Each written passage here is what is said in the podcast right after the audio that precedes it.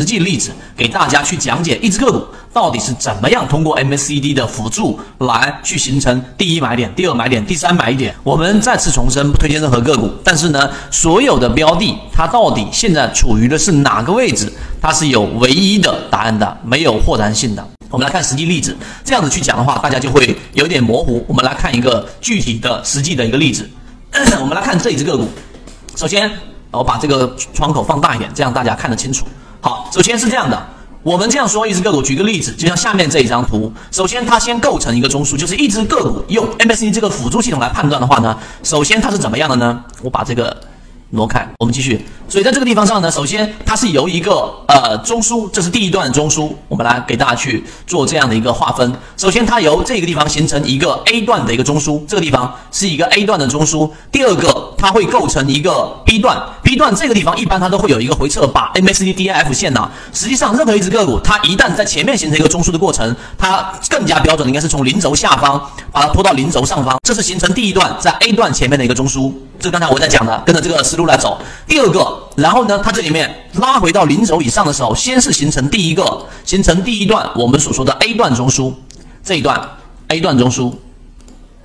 来这里 MACD 注意起来，这里面形成一个 A 段的一个 A 级别的上涨，这是上涨。然后呢，这个时候由于它要构成一个三段中枢，这个相应的 B 段就是 MACD 柱体，它会干嘛呢？会拉回到零轴，就这个地方。通过拉回零轴，形成第二段 B 级别的这一个我们所说的这个趋势，这里面实际上就是一个我们说的反趋势了，或者说一个中枢了。那么这个是第二段，就是 B 段。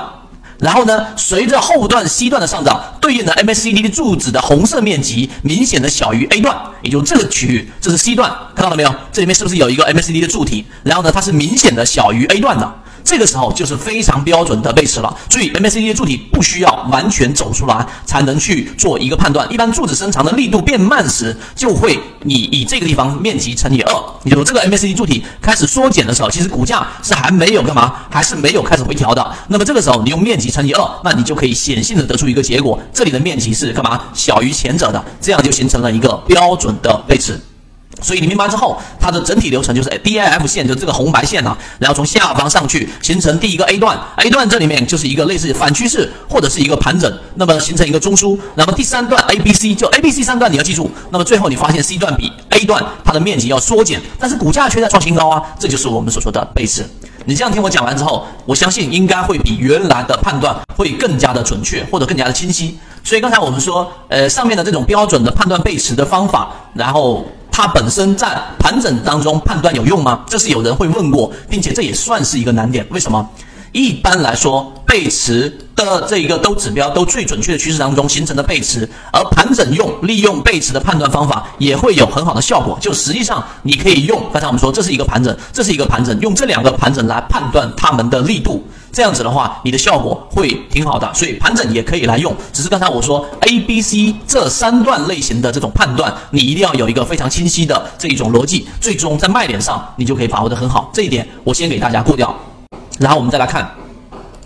A、B、C、D 盘整的一个例子。那这个就是比较标准的了。这里面我简单讲，你看一看这张图，这一张图是不是非常标准的？首先，先从副轴。把 D I F 线拉回来，这里面首先形成的一般就是我们所说的第一个 A 段了，这个 A 段的上涨了，明白了吗？那么 B 段的调整一般都会把 D I F 的线拉回到零轴附近，这个是我们所说的 B 段，B 段，然后 C 段它同样也会往上涨。那在这个上涨过程当中，大家可以注意看，这里面出现过了一次、两次、三次啊，三次的红色柱体的一个面积。那么最终这三点的面积你加起来，相比于 A 段，注意哦，你不要对比这一段哦，这一段是 B 段。明白了没有？你要对比整个 A 段的整个形成的 DIF 和 DEA 这个线段造成的这个面积是明显缩减的，所以这个地方其实就已经是形成了我们所说的背离。当然，在这些地方上，其实你已经感受到它的力度在衰减的时候，在这种地方啊，在这种地方附近呢，其实就是要考虑到风险，然后把股票给卖掉的。这个是我们呃这一次帮大家去捋清我们说的这一个呃均线系统 MACD 辅助判断的一个核心逻辑。然后我们再往下走，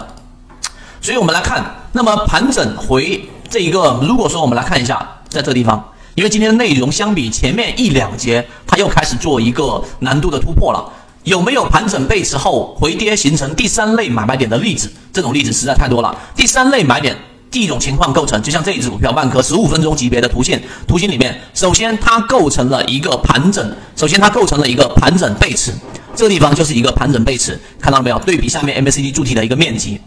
啊，它形成了一个我们所说的背驰，但这里面你要注意，这个时候一定是要出来的。一定是要出来的，因为后面我们看不到的。我们圈子和我现在给大家讲的泽熙缠论，就是要告诉给大家实战的。待会我们看超华，我们就告诉给大家超华到底是怎么样的。这个位置是要出来的，因为它本身上涨乏力嘛，形成背驰了吗？那这里面呢，其后它在次级别回跌，并不重新回到我们所说的中枢哪里呢？我用一个不同颜色的画出来，这个地方的一个回抽有没有回到我们前面的这个中枢里面呢？高点当中的最低点和低点当中的最高点，注意放大来看这个区域。大概是这样子，这个中枢它回到的位置并没有打回中枢附近，这里面自然就形成了我们所说的第三类买点。那在这个位置上，我们依然还是要干嘛呢？还是要回补回去的。这种就是做短差，但这个是十五分钟级别。我建议大家要操作的时候呢，可能就放大到三十分钟或者小时级别就已经可以了。我们来看看怎么判断，这个是一个总结。刚才我已经讲了一个标准的两个中枢上涨，在 MACD 柱子上会表现成这样，第一段。MACD 的这一种黄白线会从零轴下面上穿上来，在零轴方向进行这一种停留，这个时候会形成第一段的中枢，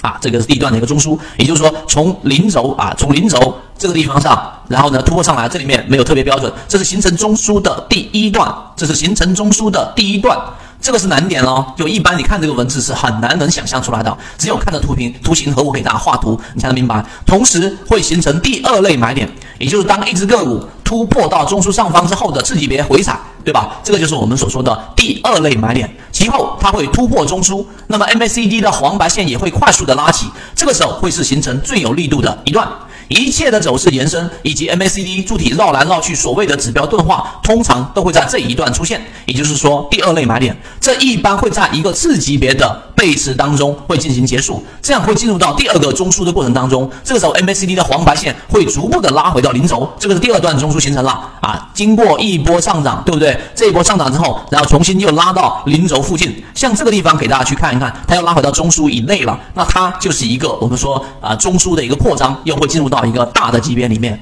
所以啊，知识都是串联在一起的。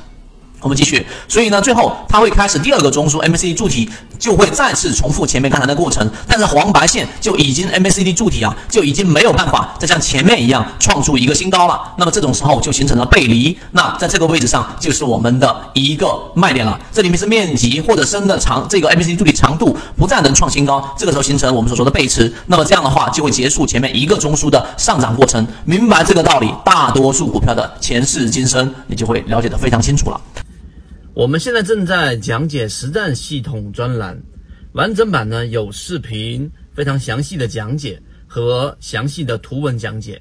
帮大家建立一个完整的交易系统。所以，如果你想进一步的系统的去建立自己的交易系统的话，可以拿出手机，可以直接在缠论专辑的简介找到我。